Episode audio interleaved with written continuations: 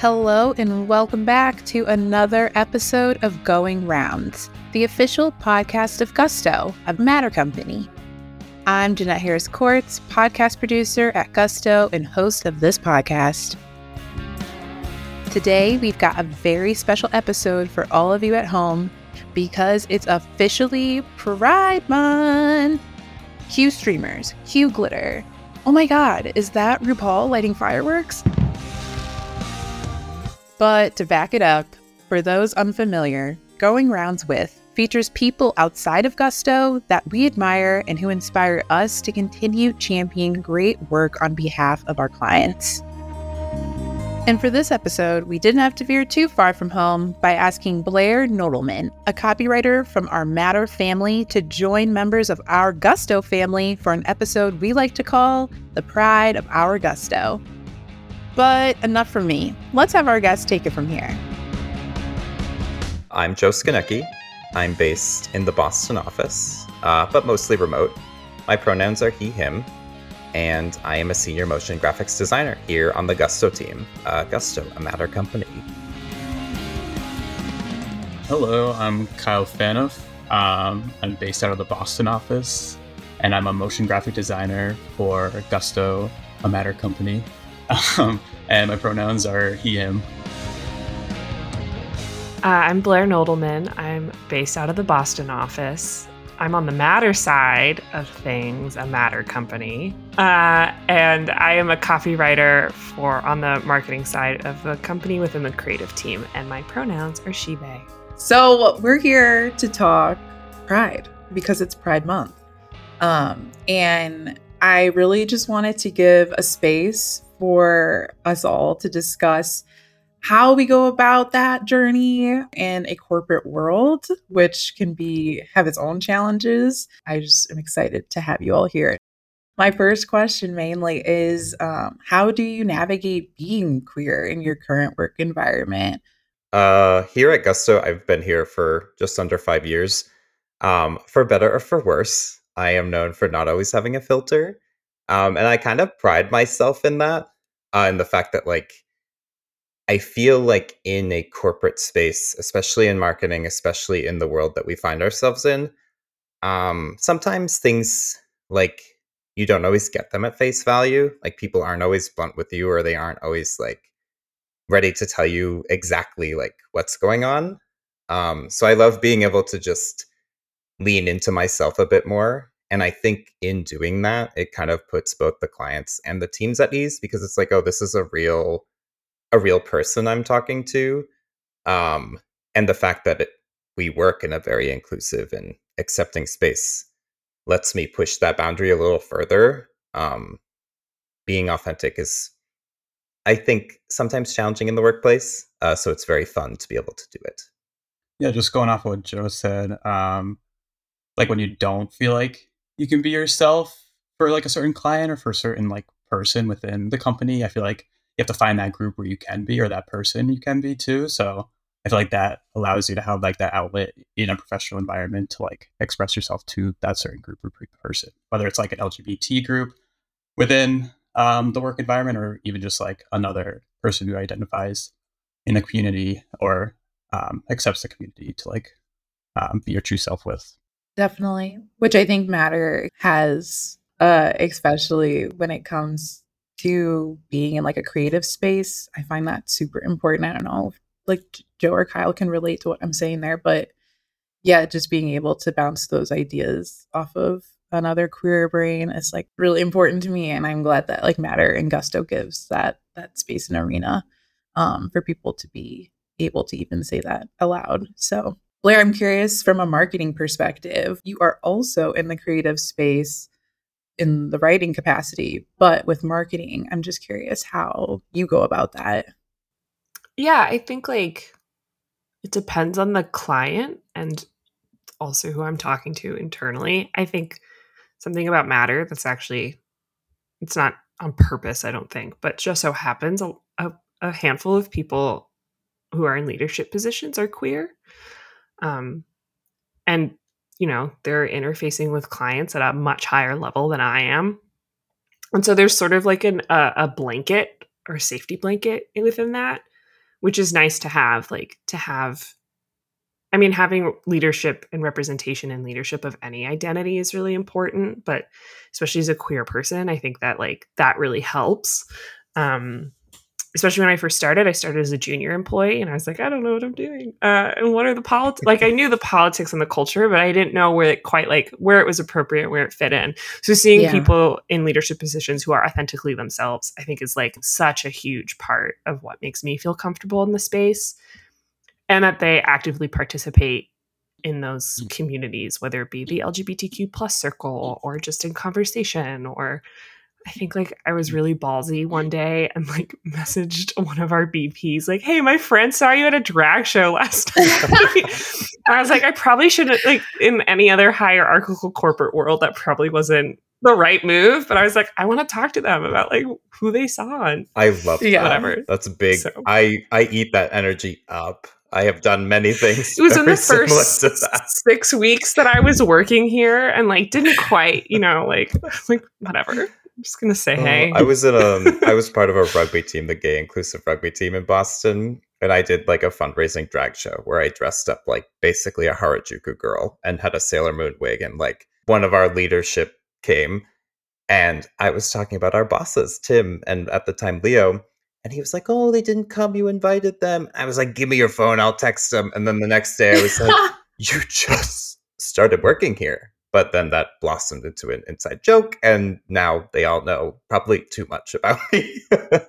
no, but that's what I'm saying. Like, I I don't know if you all have been in a work environment like that, but I I have not. Like, this is the first time I've ever been in a work environment that is so open about it. I used to live in Missouri prior. No shade, Missouri, but the word, yeah, you heard that. Oof, real. um yeah and it's just like a very different working environment um especially when it comes to to being your true authentic self in the workspace um especially a corporate workspace yeah because matter is such like an open and accepting environment i also feel like i can bring like my queerness to my work too mm-hmm. um not specifically for like all clients but um if i feel comfortable with those clients like you know we especially Joe and I being in like the creative space, we put media out into the world. And I feel like that gives us this platform to educate and like show diversity. And it's like sometimes we get tasked with um, choosing photos or like videos or even just like creating characters for certain work. And I try to always like, you know, show people of color and like queer people in, in the work as much as possible and for like yeah certain clients and stuff like that. So I just feel like Matter allowed me to uh, do 100% in my work, which is great. I think we've all said it in our own ways. You know, Matter is such an inclusive space, but, you know, we've also possibly worked in spaces that haven't been. So I'm just curious if you all have uh, faced any type of work environment that just didn't feel as safe or inviting as Matter has been. Um, yeah, like how did you face that? And how did you just navigate that tension and awkwardness day to day? Uh, I used to work out in Utah. My first job out of college was over there, and I was working um, for a family of Mormons. Um, so it was a little uh, different from what I was used to. he said, uh, "Different." And yeah, tell so us about it. I was a a charismatic gay man. I have worked in like customer service. I worked at TJ Maxx growing up, I was mostly like people facing. So I was good at talking to people. So I got put in charge of doing this like weekly presentation for all the like all of the like businesses in town. So we would go and every Wednesday a new business would present and like host like a little seminar. And I would go and sit down with all of these people who were very involved in the church, of which I was not. Um, and they would present on all of these different things about how the church is involved in their culture like all of these things about family which didn't necessarily apply to me and my i had to talk to my boss because i had to take an hour and 45 minutes class on how a happy wife can lead to a happy life and it was everyone in this group just sitting down and doing it and i had to walk up to my boss and be like hey this isn't applicable to me um, for many reasons, as I'm sure you're aware. Um, and beyond that, it was just like a culture shock of like people being like, oh, like come to church with me, come do this, come do this. I'm like, no, like I love that for you guys, but like for me, I'm gonna go hiking, I'm gonna do some other stuff. Um, and they did their best to make me feel comfortable, but it was like a lot of older clients we had like would ask me, "Oh, you're single. Like, when are you gonna get married? Like, where's your wife? Where's this?" And I had to be like, I don't know.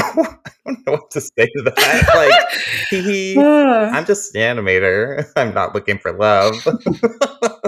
I mean, there's so much more that isn't great in that, but basically, you know, like I think going into a different culture like that and kind of faceting myself in, maybe I should have done my research before moving to this little town in the middle of of Utah. But I do look at it like a a testament to my queerness and a testament to like what I was looking for in life because I went there and I came out, you know, ready to really like I joined the rugby team, I joined all of these different things. I did drag, I did all of these, I don't know, random things that really let me lean into my gay side, which I hadn't done before because I was in a bit of a gay desert. wow. Oh, what a time. Um, happy you're free of that. Same.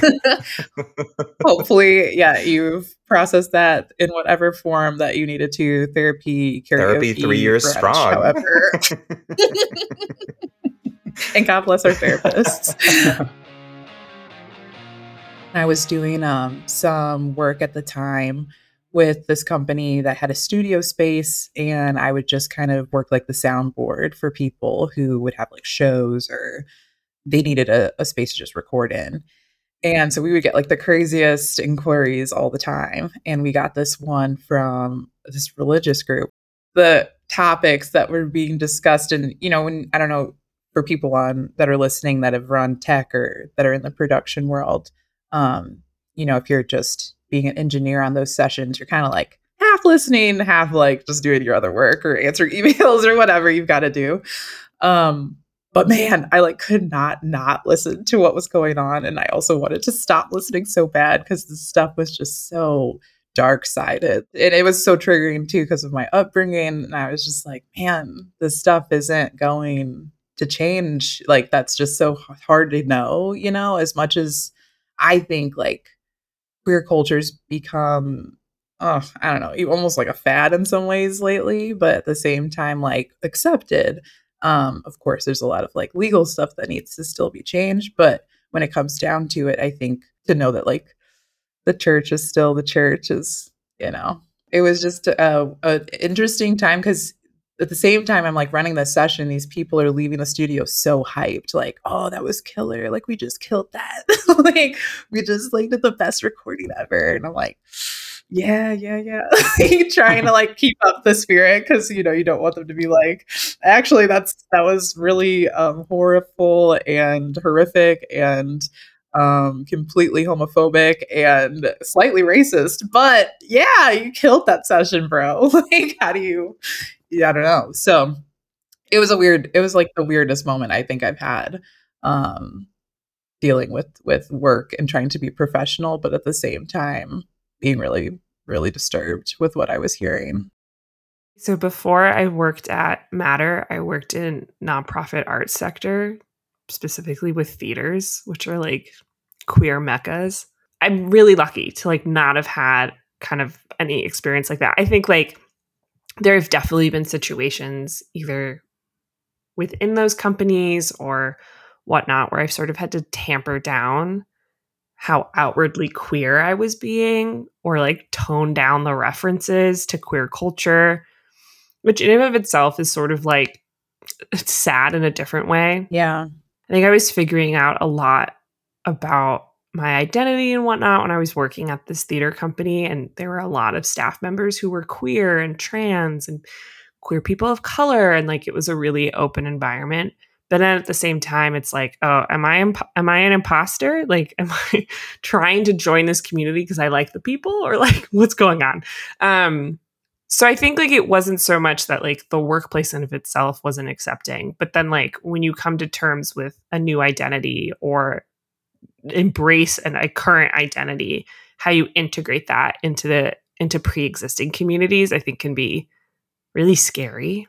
And so when I joined Matter, I was like, no more. We're not being scared. We're just doing it, which I think was great. But it was, I think the benefit of like starting over at a new place gives you the freedom to sort of lean into that a bit more. I love that. I do love that, Blair. Do you have an experience, Kyle, that you want to share? Yeah, um, it's definitely not as intense as Joe's or yours, Jeanette, but Let's not mince words. I'm very happy that you haven't had to deal with that. Trust me. yeah. Yeah, we're on the same line as like Blair. Like, never really had too much of like bad experiences in the work environment. Um, I did like right out of college, um, and before I came to Gusto slash Matter, um, I did work for an athletic department. So, um, but in my college, so I was still in that very liberal college environment. Um, but it was still like athletics and sports, which is very usually straight. Um, Masculine. masculine. Testosterone. exactly. I was lucky though at the uh, athletic, athletic department though because I worked for the marketing department and my boss was actually a gay man, so, so that was great. Um, so I had him as like a role model and like someone to talk to, and we would always work together too. And like, so that was nice to have him. And then my uh, department head was actually a woman, and everyone I worked with were women. so it was like a little bubble in like this world of like sports, and I did have to like branch out to other departments within athletics and go to games, and I did feel myself like suppressing my like true self when I went to these certain situations and when I interacted with certain people because the department was so like overrun by like heterosexual sports enthusiast men. So total opposite of me. Um, so yeah, I guess I never felt unsafe in the environment, but I did feel like suppressed. I like don't even know how to address that, but I I feel like that's something to address in regards to that feeling of suppression. Um I think that's something many people in the queer community can relate to, having especially in the corporate world having to suppress that. Again, I really don't think there's a way other than to just I just want to address that that is a that is a reality. Um so I hear you. Now that we've trauma dumped on all of you listeners, let's get into the light stuff. Yay! so I'm just curious, what do you tell people that ask how the, can they be like a better ally, especially for people that have like queer community that they're close to, family or their friends? Um, I think people are always trying to seek that out as advice. Honestly, like educate yourself on like the issues of the LGBTQ plus community that are they're facing like nowadays and like what that in- individual might be facing that you aren't um and like learn about the culture and what makes the community like so vibrant and special. Yeah and then also like educate yourself on what that specific person is facing in their specific community. Like as queer people we all face like similar hardships and stuff like that but some of the community like specifically like maybe like the trans community they face like different and even more difficult scenarios that like me as a gay man doesn't. So um so yeah i think just knowledge and education goes like a long way Something that I think about a lot, especially like with my own allyship with communities that I'm not a part of but want to be supportive of, are what are the conversations you're having when that like marginalized group isn't in the room? I think it's really easy to be performative and be like, oh, well, there's a queer person sitting at the table. So we should talk about what's happening in Tennessee. Right. And it may come from a good place, but like those conversations can happen outside of a queer person being at the table. And obviously, you sh- should stay educated on that. But like, I think that's really important to like bring up those topics of conversation within environments that maybe they wouldn't normally be. It makes it more accessible. And also, people are going to make mistakes when they're talking about stuff that they haven't and it's not their lived experience. And I Yeah. think not having like having the freedom to make those mistakes and then self-correct and like work through that sometimes without the magnifying glass of like the queer person sitting at the table is like maybe helpful. um so I think about that a lot. Like what are the conversations you're having with your family, with your friends, you know, because like queer news isn't just it's news Exactly. right? Like it's just the Mhm. news. It just happens to be about queer people. Blair for president. I'm just gonna drop little nuggets of wisdom and then disappear. An ethereal fairy. it's great yeah. yeah, I think all that all that is key. Um, and again, I can't emphasize enough like the education portion because I think, and especially what you said, Blair, like don't let the conversation only start because that queer person's in your face. Like that should be on your mind and in conversation all the time if you want to really be an ally to that person or that community. I think th- those two things are so key. Um, and then from there, I think it's just that genuine support and love that you already have for that person. Just keep that going, you know? Reality is like gay representation definitely has shifted since we've been kids. It's way more in mainstream media, but I think also like there are things that still need work, obviously. so I'm just curious, like, what has that impact been like for you to see that shift from, you know, being younger and our inspirations when we were younger as well? Um, I actually love thinking back to when I was a kid and like the shows I gravitated towards were all like if I had watched the originals that were released like worldwide, like in Japan, they would have all been queer. Sailor Moon has queer characters throughout the whole thing. Cardcaptor Sakura has it's basically an entirely queer cast. Like all of these very integral points of my magical girl upbringing were like all queer based. And I think because of those shows back in the day, we see their impact in things like Steven Universe or other cartoons coming out today. Like, I'm very envious and happy for, you know, my nephew or other kids growing up right now because they have um, a plethora of shows that have people of color. They have like queer representation, and it's not always done perfectly because you know there are there are leaps and bounds that need to be made to make characters you know, relatable and all of those things. But even the fact that we see like a marriage in Steven Universe between two female presenting gems or like whatever it be, it's very, very amazing. You know, Avatar The Last Airbender had a queer kiss at the end of Korra. Like, I don't think I ever really thought I would get to see that stuff.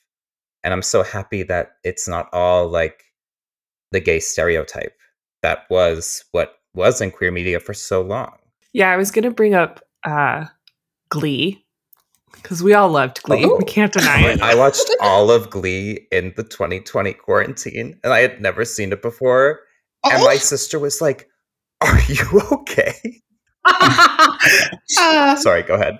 As a theater kid in middle school, Glee was like God. Glee was life until this until the third season, and then it got booted off of my watch list. Sure, sure. But I remember like Chris Colfer's character, which like was revolutionary, that they would televise a coming out story and like focus on this queer character. He won a Golden Globe for the for his performance, and now I think back to like that plot and that writing, which at the time was so integral to the movement forward. But like if you did that today, it would not pass. Like it would not be what the community needs and it would not be representative of like the full breadth of a queer character which is I think so interesting to me. But like mm-hmm. I think it's good. I think it's good that those characters don't work yes. anymore because it means that we've progressed past that. Yeah. Um, and I don't want to diminish like Chris Colfer's work. He did a great job. he sang so many good songs. Wherever you're listening. You. um, you know, but I think that's like always really interesting because like I remember that making like such a huge impact on me and being like, yeah, go gays. And then being like 10 years later being like mm, mm, yeah.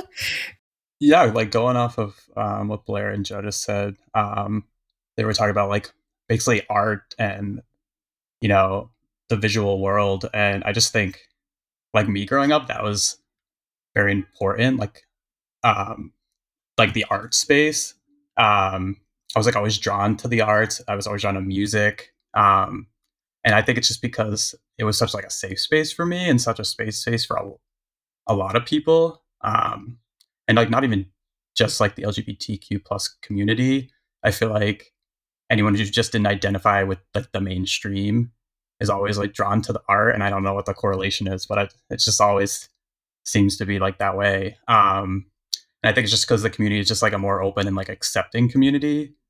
Um, and yeah, so like I started uh, early with like music classes and learning an instrument and I grew up in the environment of like music and bands and marching band and I always just felt like I belonged there and it had to do a lot to do with like the people who are also drawn to that like the people in the bands and the people in the classes um but also a lot to do with like the teachers. I feel like every one of my like music or art teacher was very accepting and very open to everyone and like was like a friend you could go talk to rather than like a teacher like for me it'd be like my art teacher, more specifically my band teacher, like growing up in like high school, my band director was um, she always talked about LGBTQ plus issues in class. She like oversaw the LGBTQ plus ally group in school. Um, and yeah, she, we would always just like go after school and like hang out with her and like talk about our life. And then on top of that too, like my graphic design teacher in high school was the same way. And I think like both of these two people in my life like led me to like my career in art too. Um, cause I felt like I felt safe and seen by these teachers. And I, in my head, I was like, oh, then I'll feel the same way in a career in art too. So I feel like that almost like led me to where I am today, which is cool. So yeah, I think just like art and queerness and the LGBTQ plus community always just go hand in hand to me. I know I just gravitate towards fictional characters because naturally, but it is also the characters in our lives, like teachers too, because those people just made such an impact on my day to day because we saw them all the time. so it makes sense.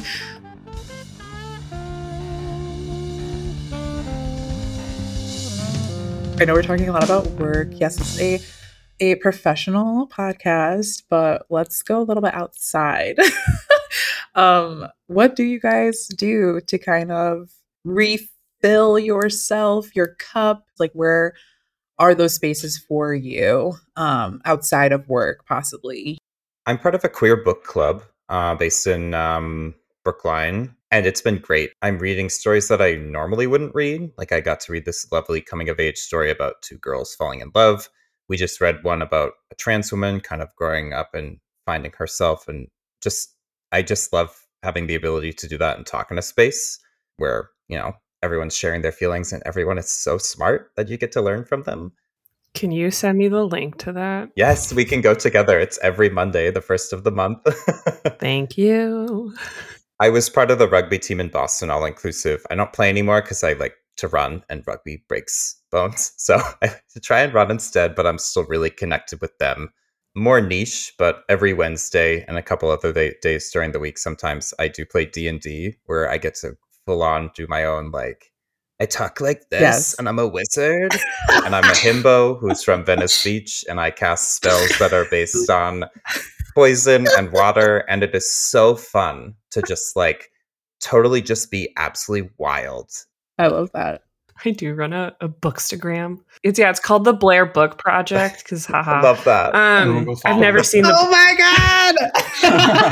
Everyone's gagged. oh my god, that is amazing, Blair.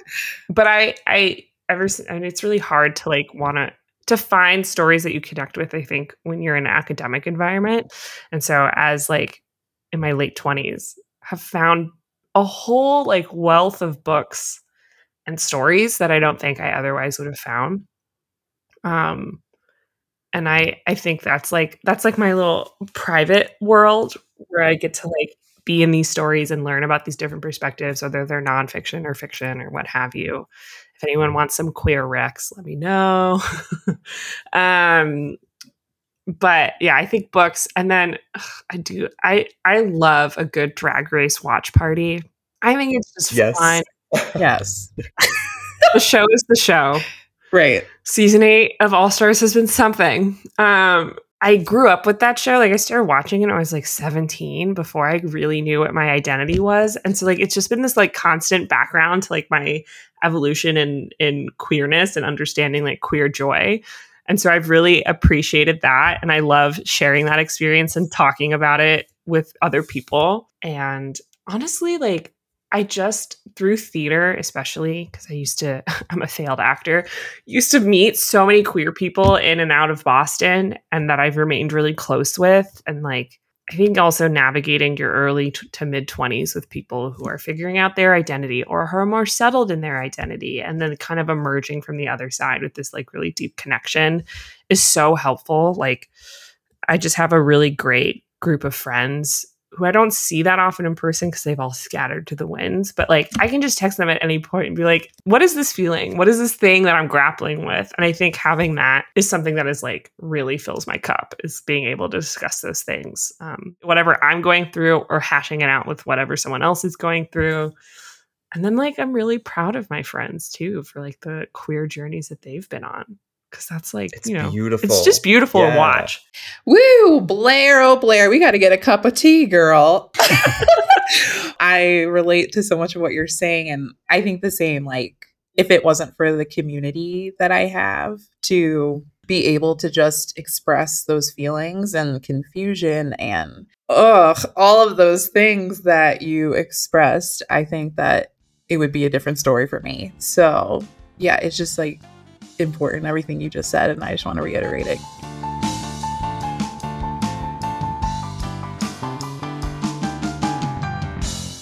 I live in the heart of Boston. I'm in my 20s. So I like to go a Hell little yeah, wild Kyle. on the weekends. That's Um, right. You're hearing it. Only on the we- only on the weekends. joe and i are the elders in this scenario I know all these elders on the call being like, "That's right, young one." I don't think I could go into Club Cafe without bursting into Oh, dust. Club Cafe is not not great anymore I though. know. It's never been. truth. Don't go there. but yeah, I Wasn't live, like, planning on it. yeah, do not. I live like smack in the center of Boston, in, bet- in between Club Cafe and like Legacy, like the two gay, bigger gay clubs in Boston. So you can find me there on some weekends, and then also literally in my neighborhood, um, there's like a drag cabaret bar that's like this historic drag cabaret bar that's like really famous. And if you know Katya from RuPaul's Drag Race, she started Jacques there. in the neighbor- Cabaret. Oh, we've all been Yeah. Jacques. Come on. Oh yeah, Team trip to Jacques. yes. It was so fun.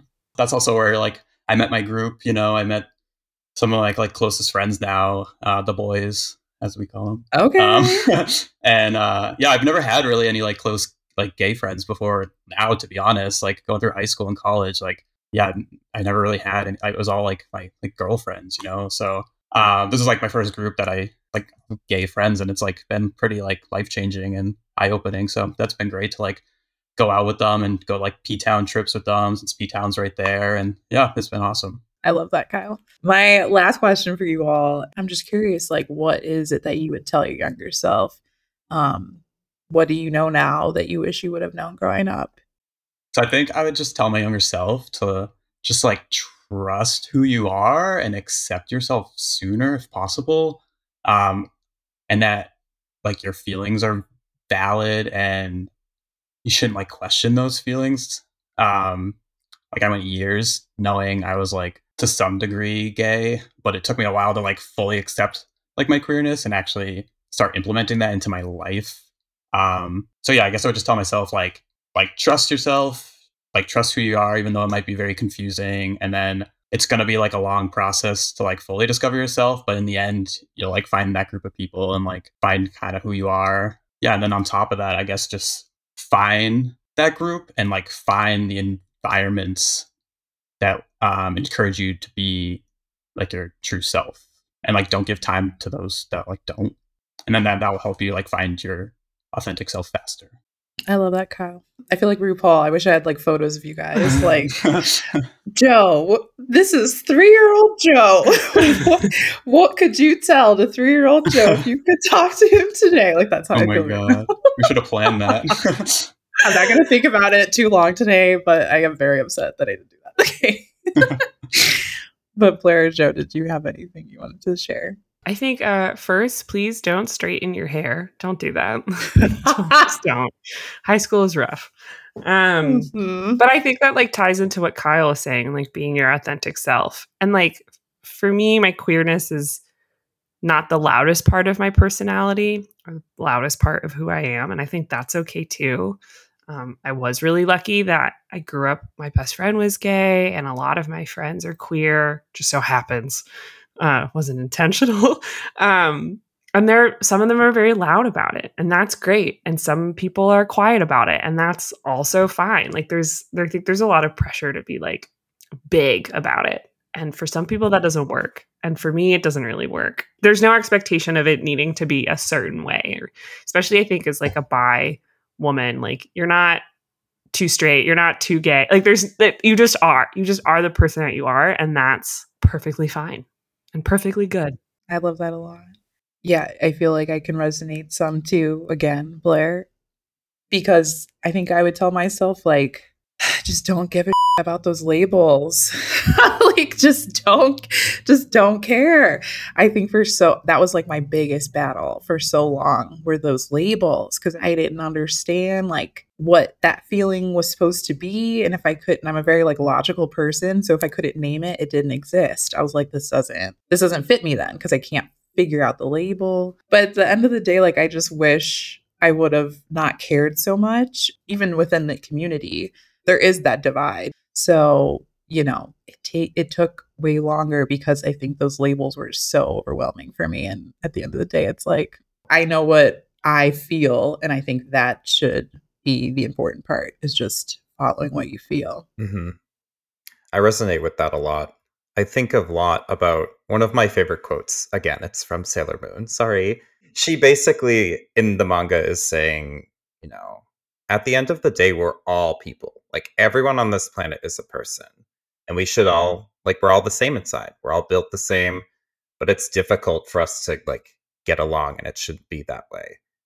And I think just thinking like my younger self, like we're all people. Like why are you stressing about all of this stuff? You like watching anime, you like being weird, you like playing in the woods with swords. Like all of these things are fine. like you can do that and it's going to be fine and I'm also not like I think in the same vein as you, Blair. Like I'm not a very like I don't know how to put it. I'm not like a loud gay, I guess. Like I dress very flamboyantly at times because I love bright colors and I love just like, you know, being loud and fun in that way, but I'm not necessarily like flaunting it all the time. And that's okay. I like reading a book in the garden and like having tea and trying to go growing plants and then killing them because I suck at it. But like there's many facets to all of these things that aren't necessarily totally queer coded, but they are Joe coded. And that's okay. I think at the end of the day, just being yourself and being human is the basis of everything. I love that Joe coded. Oh, I know that, what, A, what a finale. I know. um, is there anything else people want to add or share or last final words? Oh, just that this was wonderful. Yeah, this is this fun. Is the, I know. The best hour of my week. I'm putting I'm putting my bed down right now. oh no.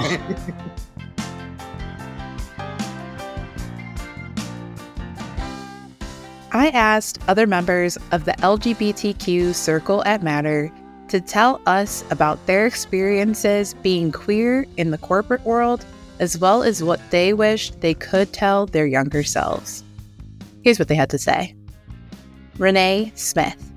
I think that for my career, showing up how I show up, which is definitely more stereotypically lesbian, you know, shorter hair and, and dressing a particular way, how I present in a corporate environment, I'm sort of already assumed I've navigated it different ways in the past. And I'm always somebody who is going to be unapologetically me and who I am. I've found that at Matter, I have to consider that less, which is a great relief. I've had other working experiences where I think there's a, a tone of difference created.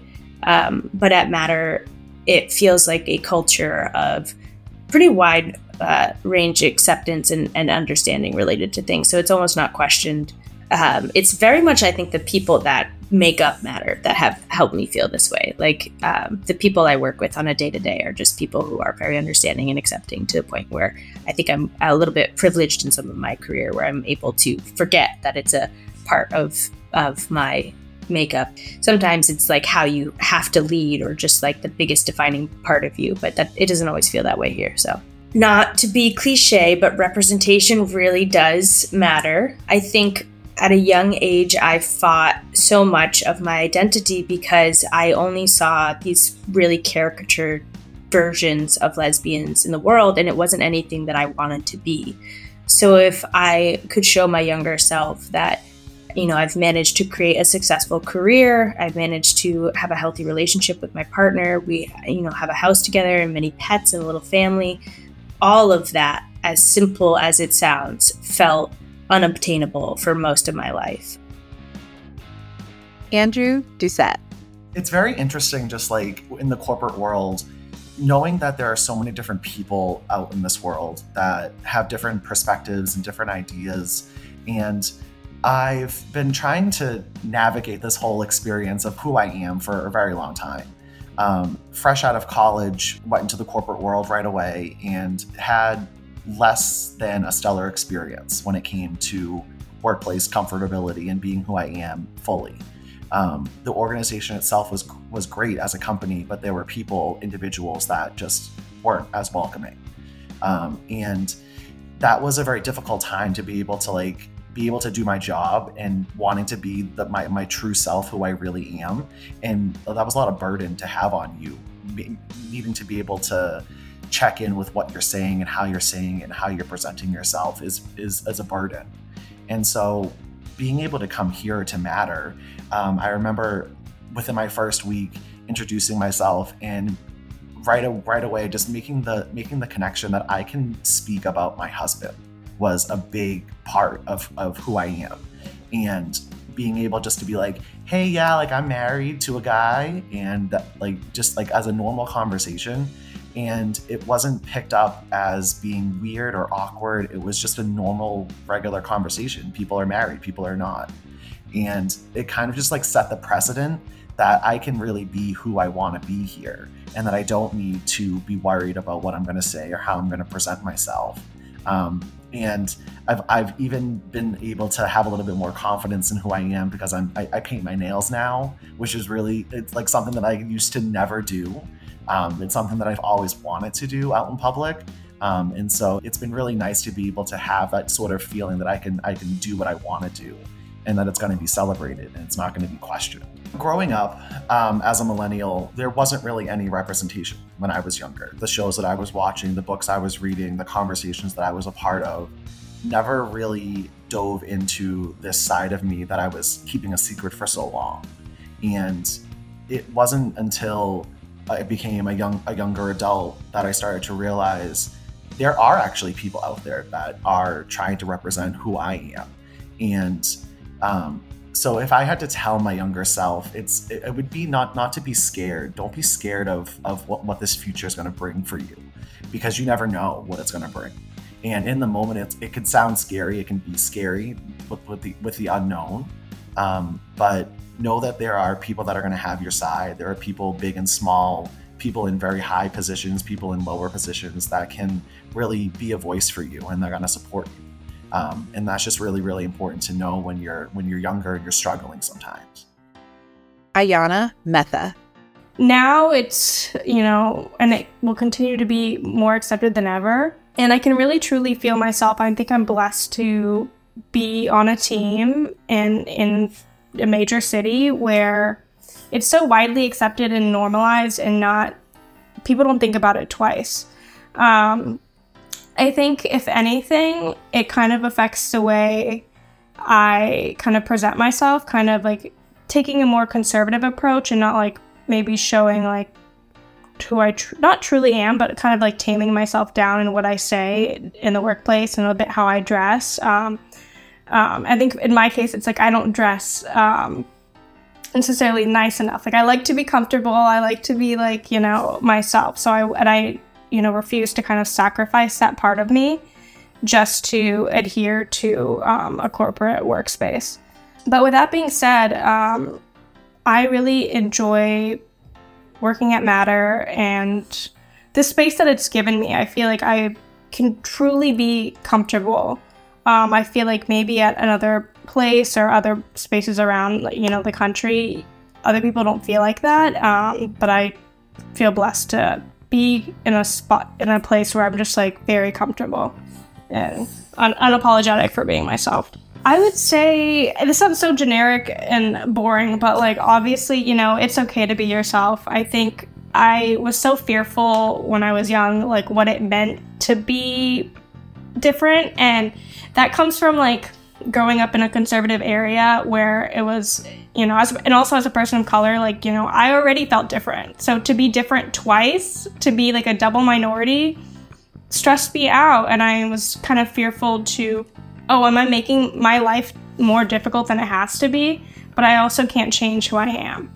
Um, so i think it's just you know really realizing like it's okay to be yourself. You're only going to regret it if you don't live as your true self and similar to what Renee had said, um, was representation is important. I didn't realize I was queer until I saw TV shows that had queer characters, until I realized that, like, hey, I think I'm like that, you know, and I didn't see it in person, you know, in the area I was in, so I just didn't even know about it. And then um, I sort of realized through representation on TV and movies, through some of the celebrities that I follow, that you know, it's okay to be different and it's normalized. Natalie Colonna.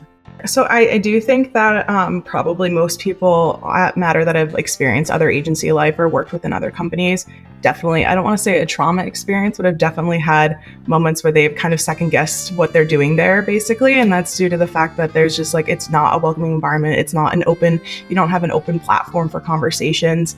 Um, and Matter does a great job of allowing folks that opportunity um, to kind of speak up and not stay clear of hiding their their personal life at home, which I don't think anybody should have to do in the workplace. Don't be afraid of, of change. I think like when I look back on my younger self, there's just I was I think maybe a completely different person, had different beliefs and morals, and then like you start to really live life, you start to meet other people, and then you just there's a lot more doors that are opened, um, and you just kind of begin to see things differently. Thanks for joining us for another episode of Going Rounds. I hope you feel like you learned a little bit more about the queer community of Gusto and of Matter. And I hope that this episode really helped kick off your Pride Month. Get into it, ladies. I want to give one last special shout out to our Matter family who joined us on the air today. Our music for this episode was composed by Rick Berlin. Thanks so much, Rick. You're the best. If you ever want to talk to us, please don't be a stranger. Email us at hello at letsgusto.com. We can't wait to bring you more perspectives from our staff and other creatives that inspire us. Until then, bye.